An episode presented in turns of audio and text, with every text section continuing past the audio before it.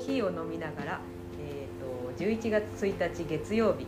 ですねえっとまた1ヶ月ぶりになったんですけども今日もあの恒例になってしまった性教育のお茶会の振り返りをお届けしたいと思います。えっとゲストはあの毎度同じく、えっと一緒に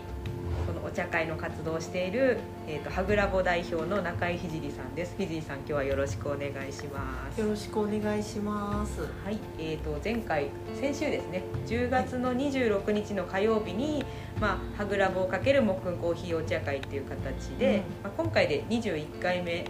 だったんですけど、ねうん、タイトルはあの「男女二元論の世界で生きる、うん、X ジェンダーの視点から」っていうことで、まあ、その X ジェンダーの当事者の方をゲストにお迎えして、まあ、お話を伺ってでそれについてみんなでちょっと語り合っていくっていう形でやらせていただいたんですけども、あのまあ、今筑波大学の院の方に在籍されている、あの一応身体性は男性なんだけど、まあ、X ジェンダーっていうことで、まあ、永瀬大樹さんにお越しいただいたんですけど、うん、まずはそのパワーポイントを使って、まあ、自己紹介。そうですね、うん、うん。まあ、そもそもねあれですよね。その X ジェンダーという言葉自体にね馴染みのない方も多分多かったかなと思うんですけど、まあ、その辺りもねなんかこうそうあ大ちゃんと呼んでくださいとね言ってくれて、うん、大ちゃん大ちゃんって呼んでたんですけどその、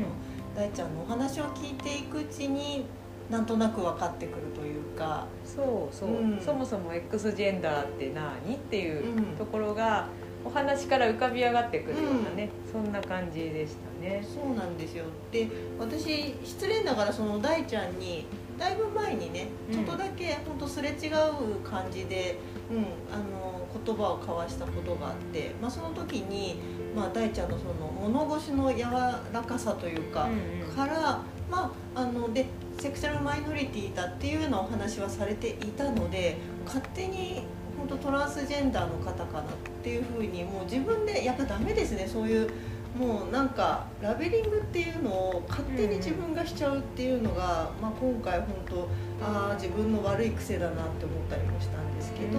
まあ、そう思い込んでいたらいやいやあのね、大ちゃんがくれたタイトルが「X ジェンダーの視点から」っていうサブタイトルがついていて初めて、うん、あ X ジェンダーっていう立場でお話しされてるんだっていうことに気がついてっていうね、うん、ところで、まあ、でも私のダメなところっておっしゃったけど、まあ、みみんなやっちゃいがちというか、うん、あこういう感じかっていうのをラベルによってある程度まあ理解したつもりになるっていうやつね。そうまあ、そういう意味ではね男女二元論っていうね、ところから少しそのなんだろう男女ではない、ではないっていうかねそのそこでくくれない何かね、うん。ものもあるんだっていう理解は、まあ、自分の中では少しずつこう進んでるかなと思うけれど、じゃあやっぱり何かにはめていきたいというかね。うん、そうそこが難しい。あの大ちゃんって呼んでくださいっていうのが、とてもいいなというか、うん、まあ、個人として捉えてくださいっていう、うんうん、そういう意図だったかなと思うんですけど、うん、どうしてもこう、まあ、日本語でもね代名詞で人を呼ぶ時って、彼か彼女になっちゃうんで、そうなんですよね、そう。でもやっぱりその故障っていうのが、あのなんだろうその方の望みに沿わない場合は、まあ、使うべきじゃないなというふうに思うから、そうですね、まあ、いろんなねなんかこう今回ね満席ということでまたね、参加者の方も多彩だったんですけど、うん、なんかあれですよねニューヨークでしたっけ？アメリカで、ね、アメリカにしばらくいらっしゃった方がいて、うん、あの面白い話がありましたよね、うんうんうん、あのなんかズームを最近みんなでよくやるじゃないですかあのコロナになってから。でその名前を表示する横に何て呼んでほしいか書いておくんだって、あの、私てっきりあのお名前あだ名を何て呼んでほしいかっていう意味なのかなって最初思ったんだけど、うん、違って「かっこ C」とか「かっこ He」とか、だから「C」と「He」さっきの彼と彼女、あとどっちでも呼んでほしくない人っていうのは「They」っていう言葉を使う、なんとなく英語を習った記憶によると「They」ってなんか大勢っていうかね。うんもっとたくさんの人に使うなんかなのかなと思ったら、うん。そうじゃなくてあの「he」でも「she」でもない、うん。で個人を指すような言葉で「they」っていう言葉が使えるんだということで、うん。うん。なんか、まあ、言葉っていろいろだなとも思ったんですけど、まあ、その辺の配慮が逆に進んでるのかなっていう気はしましたね。そうですよね。やっぱりそのなんかこうね私たちも、まあ、彼とか彼女とか、うんまあ、そういうなんか男女二元論でじゃあその人をどう呼ぶかみたいなことも、まあ、なんとかちゃんとかなんとかくんっていうところも含めて。まあちょっとね迷迷うというか、まあ、今までは迷わなかったのかもしれないけどうん今はじゃあどういうふうに呼んだらいいのかなっていうところで、ね、迷うところもあるから、うんだからあまりに私たちがその男女二元論っていう世界が普通だったっていそうこことなんですよね。でそれにやっぱり苦痛を感じるっていう方がいることがまあ最近うん。やっとみんなの目に触れるようになってきた。うんですね。でだからその大ちゃんがこれまでのね、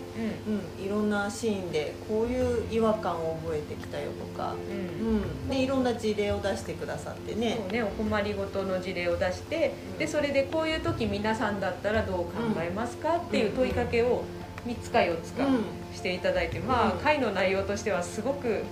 なんかこうリズミカルというかね、うん、そうですね。ああその時はどうしようかなとか。う、ん。みんな結構、うん、最初はやっぱり少しどう意見言ったらいいかうんわからないというか、うんうん、そういうちょっと探ってる気味なところもみんなあったんだけど、うん。だんだんね打ち解けてくるというか、うんうん和やかな、ううん、回でしたんね。そうですね、うん、でなんだろう、まあ、お困りごとの、まあ、事例の具体例としては例えばお手洗いの話とか、うん。あのまあ、男子トイレ女子トイレってありますけどで今多目的トイレっていうのがありますよね。でやっぱり男子トイレとかその女子トイレどっちも使いたくないっていう人にとってはうん。すごく、あの助かるもうんのだということだったので、うん。ただなんか本当は女子トイレを使いたかったのかもしれないよね。うんそうですね、うん。そう。男子トイレには入りたくないけれど、うん。女子トイレに入るのは、その身体が一応男性なので、うん。その犯罪のような気がしてしまって、うん。すごく居心地が悪いっていうことだったので。はい、すいませんちょっと一回中断しちゃったのでまた仕切り直しということで、お手洗いの話をしていましたね。うん。そう。でなんだろう。その例えば試験会場でそういうことがあって、多目的トイレがなかった場合にどうしようっていうそういうお話だったんですけど、うん。そうなんかこうやっぱり同じような状況にあって我慢しちゃうっていう選択をする方が多いんだっていう話を伺って、なんかそれはやっぱり身体的にしんどいでしょうし、ああ気の毒だなというか、うん。普通の人は突っかからないところで困りごとが生じるっていうのは本当に困ったなという感じでしたね。そうですね。ただでさえ緊張する場面でね、うん。そうそう。でなんでしょうね。どうしたら試験官だったとして自分が、そういうふうに声をかけられたら皆さんだったらどうしますか、うん。って言われうん。て、みんなでいろいろ意見出ましたよね、うん。例えばあの入り口で待ってるから、うん。どうぞ行ってきてくださいって他の人が入ってこれ来られないようにするとか、でもやっぱそれはそれで特別対応っぽくなっちゃうんで、うん。本人としてはこう空気のように行けることが一番楽なんだと思ったから、うん。まあでも一番いいのはあのいろんな試験を受けるべきところにそういうのが自然とあの男子トイレ女子トイレと同じくあるっていううん。うん状態かなと思ったのと、うん。あとはそもそもトイレ全部男女入り口を同じにしたらそういうことないんじゃないのみたいな話もあり、ただ、うん、それだとやっぱり性犯罪の場所になったりしがちだから、子供のこととか思うと心配だなとか、うんいろんな意見が出て、うんうんうん。ね。まあそういう意味でもねあの滝のトイレっていうのはね。うん。うん。いろんな事情を持ってる人が入るトイレだっていうのを、なんかまあみんな知った方がいいかなみたいな話でしたよね。その私なんかもあのまだあんまり多機能トイレが一般的じゃない頃というか、うんうん。私初めてそういうトイレに出会ったのって筑波のあの筑波実験植物園っていう、あうん、あのよくうんう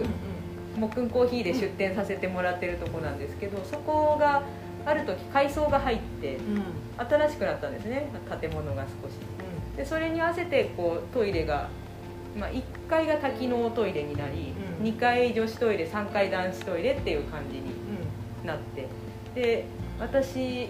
なんていうか脳幹だから何この広いトイレみたいなそ そんな感じ。なんかあの普通のトイレとあとはなんかそのオストメイト用のなんかたらいみたいな大きいトイレがあって、ただ私それの用途を知らなかったんで、うんこれは一体何に使うのっていうのを入るたびに不思議に思ったり、ああとはそのおむつ替え台があったので、うん。その点に関してはまあ助かるなって思ってたんですけど、うん。でもなんでこのトイレこんな広いのっていうのが私の素直な疑問ででもなんか同じものをあの主人もあのよっちゃんも見てるので、うん、それを言ったら俺はあの車椅子用に広いのかなって普通に思ってたけどね、言っててああなるほどと思ったんですけど、うん、でもあのそれ以外にも使い出がねその例えば人工肛門があったりとか、うん、いろんな人がいろんな事情の時に使えるトイレっていうそういうコンセプトだったんだなっていうのを知ればあのなるほどじゃないですか、うん、だからなんでしょうね、まあ、学校にそれを作るか作らないかっていうあの学校の先生もいらっしゃってたんで、そういう議論があった時があってっていうお話もあったんですけど、例えば学校でもそういったあのセクシャリティの悩みを抱えた子がいたとして、その子にとって多機能トイレがあればその楽に、うんなるんじゃないかっていう視点が一つと、あとはその多機能トイレにその人が入ることで、あの人マイノリティなのっていうことのなんかソフトなカミングアウトになってしまうっていうのを考えると学校でもまあ少しうんどうなのかなって思っちゃうっていうそういう話があって、うん、なんかねいろいろ、まあ、作れば全解決っていう感じでもないんだなっていうのがね、そうですね。うん。まあ、そもそもそのあの子マイノリティなのみたいな目を向けることっていうのが、うん。あのもっとなんていうの？なくなるというよりは自然になるといいんだと思うけど、まあ、それには、まあ、なかなかね頭で考える要素だけじゃないんで、うん。時間がかかるのかなと思ったり、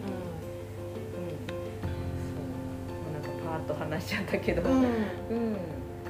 でも何かなあの大ちゃんの話でもう一つ印象に残ってたのが同級生の話で、うん。まあ、あのマイノリティの、うん、人を見たのは大ちゃんが初めてで。あなたに会えたことでいろいろ考えることができたっていうことをお友達から言われたっていうことを言ってて、うん。あのすごくそれ素敵な出会いだったなって私思ったんですよね。そうですね、うん。確かに、うん。まあ、私なんかもそうねクスジェンダーさんと直接お会いしたのは大ちゃんが初めてかな。であのこうやってお困りごとを本人の口から聞くことで、すごくなんか今まで持ってた印象より、うん、なんていうかな身近になったっていうのかやっぱりこう人って遠い話って他人事っていうんですかね、うん、それをなんていうかあのなんていうかなスローガン的にしか考えられないっていうんですか、こうするべきだとか、これが正しいとか間違ってるとか、うんでもあのまあ曲がりなりにもね会って知り合いになって友達になった人が普通に困ってる話なので、そうだよね。そうすると、あ どどうにかみんなでしないといけないじゃないかっていう気持ちがさ、やっぱり強くなるかなって思ったんですよね。うん。そう結局なんかねあの自分のそのなんだろう生きてきた中で、自分の中にに気づいてきた、まあ、偏見じゃないけどこう思考の偏りみたいな枠の中でしか、やっぱり考えることってできないから、うん、やっぱりその人に聞く、その人の話を聞くっていうのがすごく大事だなっていうことを思ったし、うん。でなんかその大ちゃんが挙げてくれたそうあのお話の中になんかこうねちょっとした配慮。うん。彼が頼んだ以上の配慮を先回りしてなんかいろいろやってくれちゃった話みたいのもあってしかもそれをなんかその先のなんかその中で話を広げちゃったというか、うん。うん、今度だからそういう方がいらっしゃいますのでこれこれこういう配慮をしますみたいなあアウティングってやつですかね。そううん、あの、アウティングってあのまあバラしちゃうっていう言い方がいいのかな、勝手にねその人の、うん。うん。その人の、まあ、性的、うんまあ、し思考というか、まあ、特特徴というか、うん。それをバラしちゃうことをアウティングって言うんですけど、あのーなんだろう。まあ自分は X ジェンダーで,、うん。でトイレの配慮とか、うんうん。とそういうことをあの責任者の人にお話ししたところ、そのまあ、教育実習のお話だったんですけど、うん相手がまあ勝手に気を回しちゃってくれて、職員みんなに共有しましたと、そういうことを言ってこられて、であとはその、まあ、マイノリティでお困りなんですねっていうことであの保健室にカウンセラーさんを、うん。あの連れてきたので、カウンセリング受けてくださいっていうことを先回りして言われてなんかそう。び病人扱いっていうのえ え？ってみたいな。そういう戸惑いっていうのがあったっていうお話があって。そうですね。彼がだからね、うん。お願いしたというかねこう求めたことってすごくシンプルでそのトイレのこととあとそのネクタイをつけなくてもいいですかぐらいのことだったんだよね。うん。それなのに、つの間にかみんなに知らされるうん。のとお困りな人になっている。悩んでいる悩んでいる。ね。そう。そういうことにそんなにそんなに悩んでないんだけどなみたいな戸惑いっていうのがあったっていうことで、そうなんか初めね私実は「この対応どう思う?」って聞かれて「行き届いてんじゃないの?」って言っちゃったんですよ 私ね。でもそうパッと思ってただすぐ分かったよなんかみんながこう言ってくれて「アウティングだよねそれって は？は」みたいな。そういえばっていうのとあとは、うん、そのカウンセリングっていうのを聞いた瞬間にカウンセリングって本人が望んで受けるものなんじゃないのって私もちょっと思ったんですけど、うん、確かになんかこの、うん、あこの残念さというかそれ はすぐにすぐに伝わってきて。多分その悪気がないっていうあたりが余計ってところですよね。そうなんだよね。こうむこの話きついのが相手的には善意っていうのが厳しいんです。悪意を持っていじめにかかってきたわけじゃなくって、なんか助けてあげようとしたわけですよね、うん。でもその助けがあの、まあ、いわゆるありがた迷惑というか、うん、で何が、うん、良くなかったかというと、まあ、その勝手に気を回したっていうの聞かないで勝手にやっちゃったっていうのがダメポイントでしたね、そう。だから向こうもそのどのようなことをしたら良いですかっていうことを素直に聞けばよかったんだろうけど、うん、なんかそうね。これ私の想像だけど聞けなかったんだなって思うんですよ聞聞かなかったか聞けなかったか。うんあのうん。なんか正義感とかそういうものからなんていうかな対話を閉ざしちゃう動きっていうのが人間の心ってあるのかなと思って。ああもうここまでやっておけば間違いないでしょうぐらいの感じで。そう間違えたくないかな、うん。うん、そう。でその対話を閉ざしたっていうことがうん生んだすごい良くない出来事だったんだなっていうふうに思って、その何をしてほしいですかって聞くのもね結構勇気がいることだと思うんです、うん。まあ、だから、うん。まあ、聞けなかった聞かなかった。でもそれはやっぱり向こうの弱さかなとは思って、うん、で、うん、もしあれだったらこう大ちゃんもこうしてほしいっていう対話を言えたらよかったのかななんだけどでもまあなんだろうね、まあ、向こうの余計な気回したっていう要素がやっぱり多めかな。うんなんかかだからそれの対応を聞いて私が真っ先に思い浮かべたのが、まあ、いわゆる男性しかいない職場に新たに女性の例えば新入社員が入ってきますっていう時の対応にすごく、うん、うん、なんか似てるなと思っていて、うんうん、でなんかだからやっぱりその受け入れる側としてもそのぐらいの想像力しか多分働かなかったのかなって思って、うん、うん、要はその男女二元論っていったところにそのねあのー、まあ、女性が入ってくる、まあ、女性その職場ではマイノリティだったっていうところで、うん、じゃあそのマイノリティに対する配慮ってこんなもんだろうぐらいの感じで、うん、そう。かえってね。そう。そのハンデをしたような対応がうん、通用しなかったというか、うん、ちょっとこうね、うん、そうだからやっぱりそもそもその多様性っていうことを考えた時にだからじゃあこれから X ジェンダーっていう方とこれから出会った時にじゃあ大ちゃんと一緒なのかって言ったらやっぱり大ちゃんとも違ういろんなニーズというか、うん。ね、あの方なんだろうしそういう意味でやっぱり本当一人一人がね、どういうふうに、うん、いるのが安心なのかとか、うん。ね、それどうしてほしいとかね、うん、そうそう本当同じ X ジェンダーさんに会ったってきっと、うん、あの一人一人思ってること違うだろうし、ましてやその他の、うん、か他の種類の方というかね、セクシャルマイノリティの方を一緒くたにまとめて、こういうあのことをすればいいだろうっていうのはないだろうなっていうふうにすごく思いましたね。だから一人一人の人を個人として見てあの対話をしするべきなんだろうなって思って。でこれって究極あのそのセクシャルマイノリティの話だけじゃなくて、人間一人一人がそうなはずっていうところをすごい思ったかな。そう同じそれこそねあの男っていうカテゴリー、うん、女っていうカテゴリーだって、持ってる意見って違うじゃないですか、うん、やっぱりこう主語を雑にする人って結構多いですよね。女はとか男は。まあつつい私たちだって言ってしまいますけど、うんあのまあ、冗談レベルでもねよく男はこういうもの女はこういうもの。とか言いますけどやっぱり自分っていう一人しかない存在を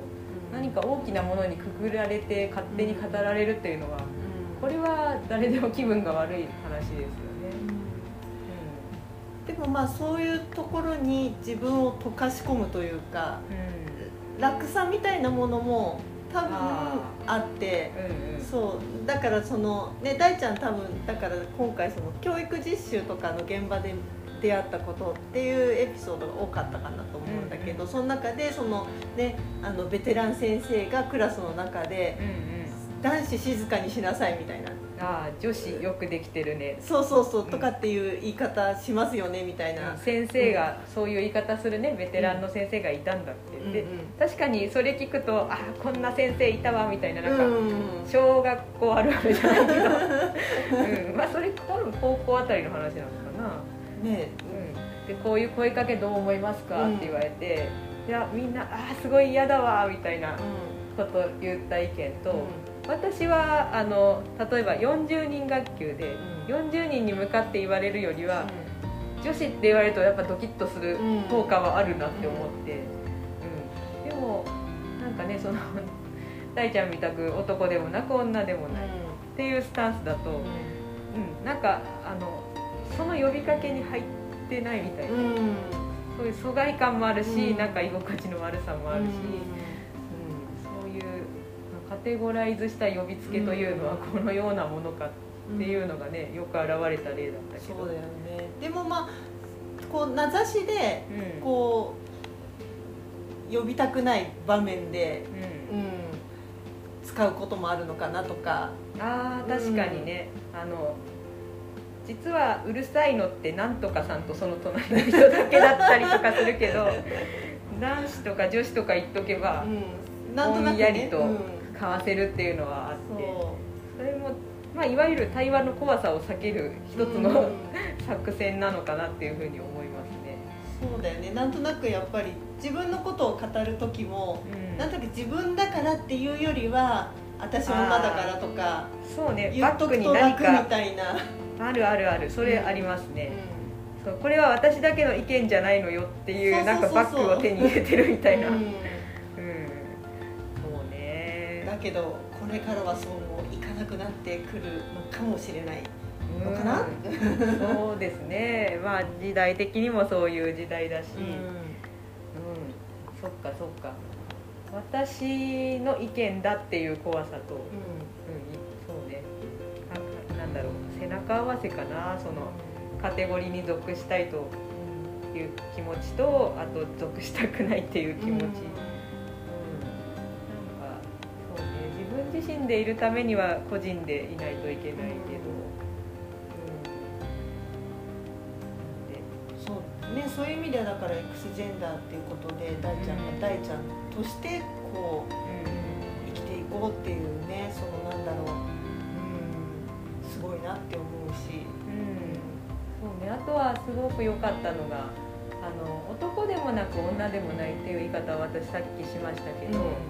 あのね男でもあり女でもあるんだなっていうふうに思ったっておっしゃった参加者の方がいて、うんうんそしたらねあの実は大ちゃんのご両親もいらっしゃってたんですよ、うんこれまたすごいことだなと思ったんですけど、お母さんがねその言い方すごくしっくりくるうんうん。っておっしゃって落ちまて、したってね、そう。あの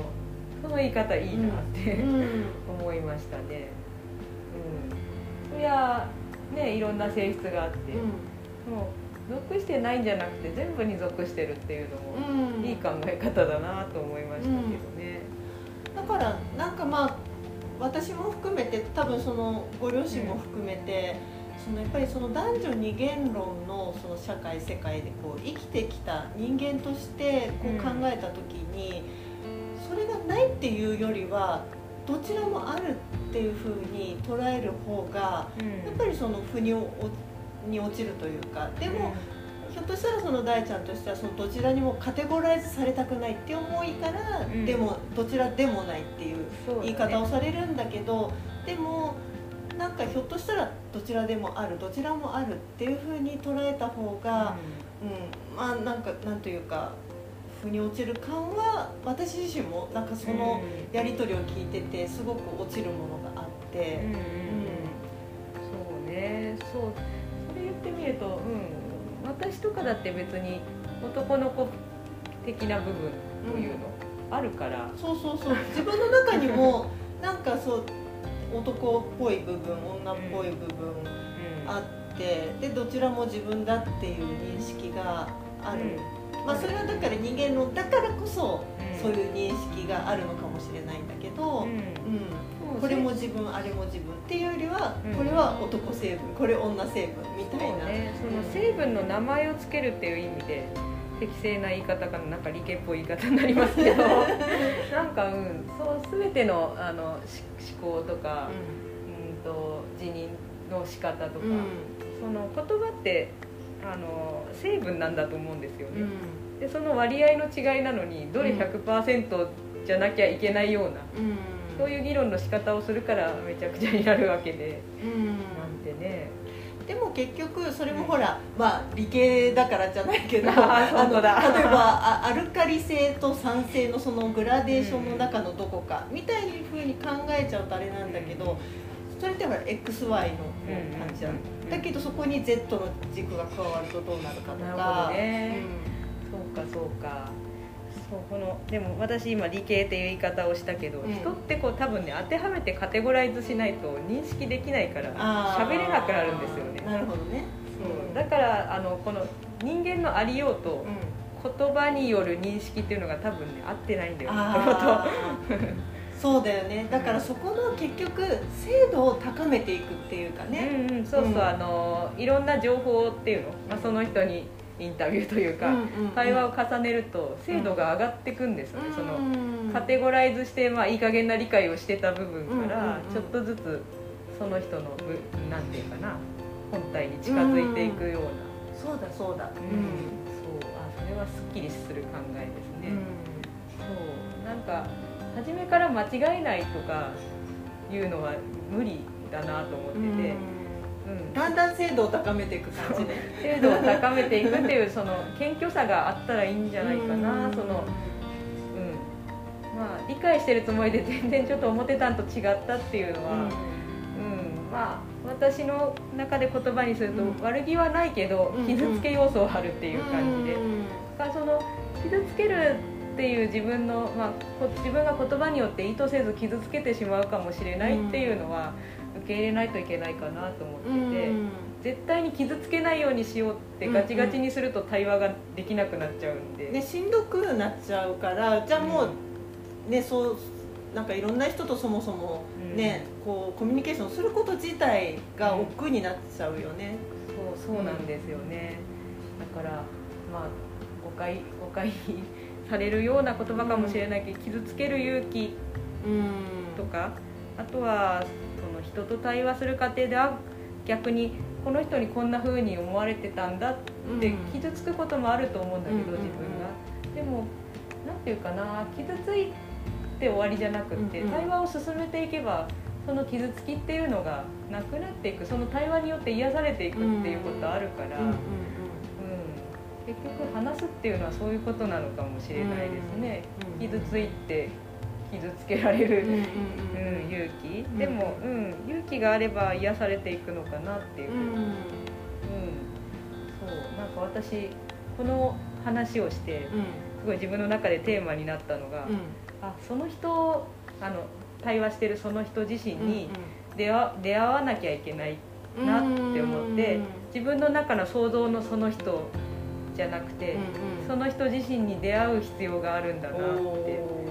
ったんです、うんうんきっとその想像の中のその人と喋ってる間は、な自分の想像と話してるだけだから、うん、その人に出会ってない気がする、うん。うん。で多分他人に出会うっていうのはこう本当さっき言った傷つき傷つけられるっていう勇気が必要な話なんだってうん。私は思ったんです、なるほど。うん、深い。深い。うん性の話はやっぱりさこう、触れてほしくないこととか、逆に相手のこれはとても触れられねえみたいな、そういうのがすごくシリアスじゃないですか、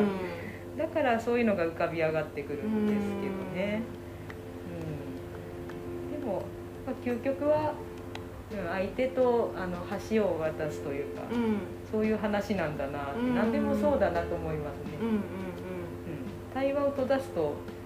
戦争になるなみたいな、うん。そう。なので、まあ、そう直接体験談を伺えたっていうのは、うん。本当にやっぱ大きな気づきがあって、そう、まあ、ただその事案を勉強するっていうことだけならいくらでもできるんだけど、うんあの人の人生に勝る学びはないっていうかね、そうねと感動的な回だったんですよね。そうですね。なんか多分それぞれに皆さんそういうふうに何かをお持ち帰りいただけたかなって、かなと思うんいます、あとさっきあのちょっと長くなっちゃうけどご両親の話出しましたけど、てっきりご両親いらっしゃるっていうことで私はめちゃくちゃ先進的でご理解のあるご両親なのかなっていう想像をしてたんですけど、あのそうではうんなかった、うん。あのお父さんお母さんも自己紹介の時おっしゃってましたけど、あの私たちは昔物なのでっていう言い方をなさって、でもすごく、うん、親子関係良かったのかなっていうふうにお伺いし、お伺いとか、うんうん、察したんですけど、あの一生懸命近寄る努力っていうのを、うん双方ともされてる感じがして、それすごくいいいいというかあの頑張ったなって思ったんですよまね。あ、頑張ったっていうのもあるけどでも多分すごくその自然体というかう、ん。うんもう時間がかかってもっていう、ううん。ん。こうゆっくりゆっくり、うん、お互いがうんなんかお互いを分かり合っていくっていううん家庭の今途中にいらっしゃるのかなっていう、うん、なんかそのねそそこに時間がかかるっていうこともなんかどなたかね、参加者の方が言っていてうん。なんかそれもすごいジーンときたんだけど、うん。そうジーンと私も来ましたね、うん。ジーンと来すぎてその場で拾えないぐらいジーンとしちゃった。んですけどね。ね、だからやっぱりその人その人自身に出会っていくっていうことっうんて、うんやっぱり時間がかかるし、うん。でもそれこそがなんというかね、うん。まあ人とコミュニケーションする醍醐味ってそこなのかもしれないですけうん。どね、そう。なんで、うん、勇気をもらうというか勇気を持たなきゃなっていうのをうん思うん。った、そんな感想かな私は。そうですね。だから親子といえどもやはりそれは他者であって、うんうんうん。分かったつもりになっていろいろ、ねうん。親としてはやっちゃう場面も多いんだけどでもゆっくりゆっくりその子、うん。その人に出会っていくっていう、うん、営みでもあるのだなという、そうそうそう、うん。そうなんです。あのマイノリティに限らず、うん、そうそう、うん、こうこれはこうお子さんがいる方は本当にみんなそうだなと思うんですけど、う んまあうん、私もともと親子でもあのなんつうの心的にはまあ他人同士だから、どんな子なのか知っていこうっていうスタンスではいるんですけど、ただ長い時間いるとくっついてきちゃうんですよねこう自分となんとなく。でもそれを時々あの、まあ、愛情を薄くするって意味じゃなく、剥がしながらあ違う人だっていうふうにうん。出会い続けないといけない、うん。うん。そんな気がしますね、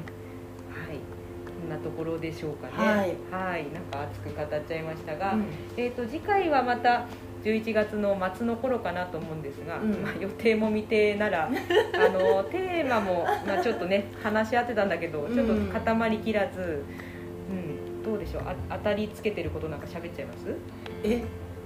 どうしましょうね。でもまあうん、まあ、今回のねお話の続きもあってもいいのかなと思いつつ、うん。いやもうちょっと熟成させた方がっていうのもありつつうでもあの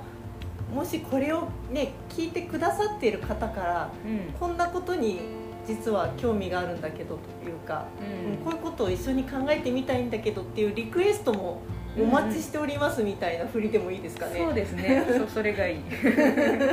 というところで。では今日はこんなところですね。はい。じゃあどうもありがとうございました。ありがとうございました。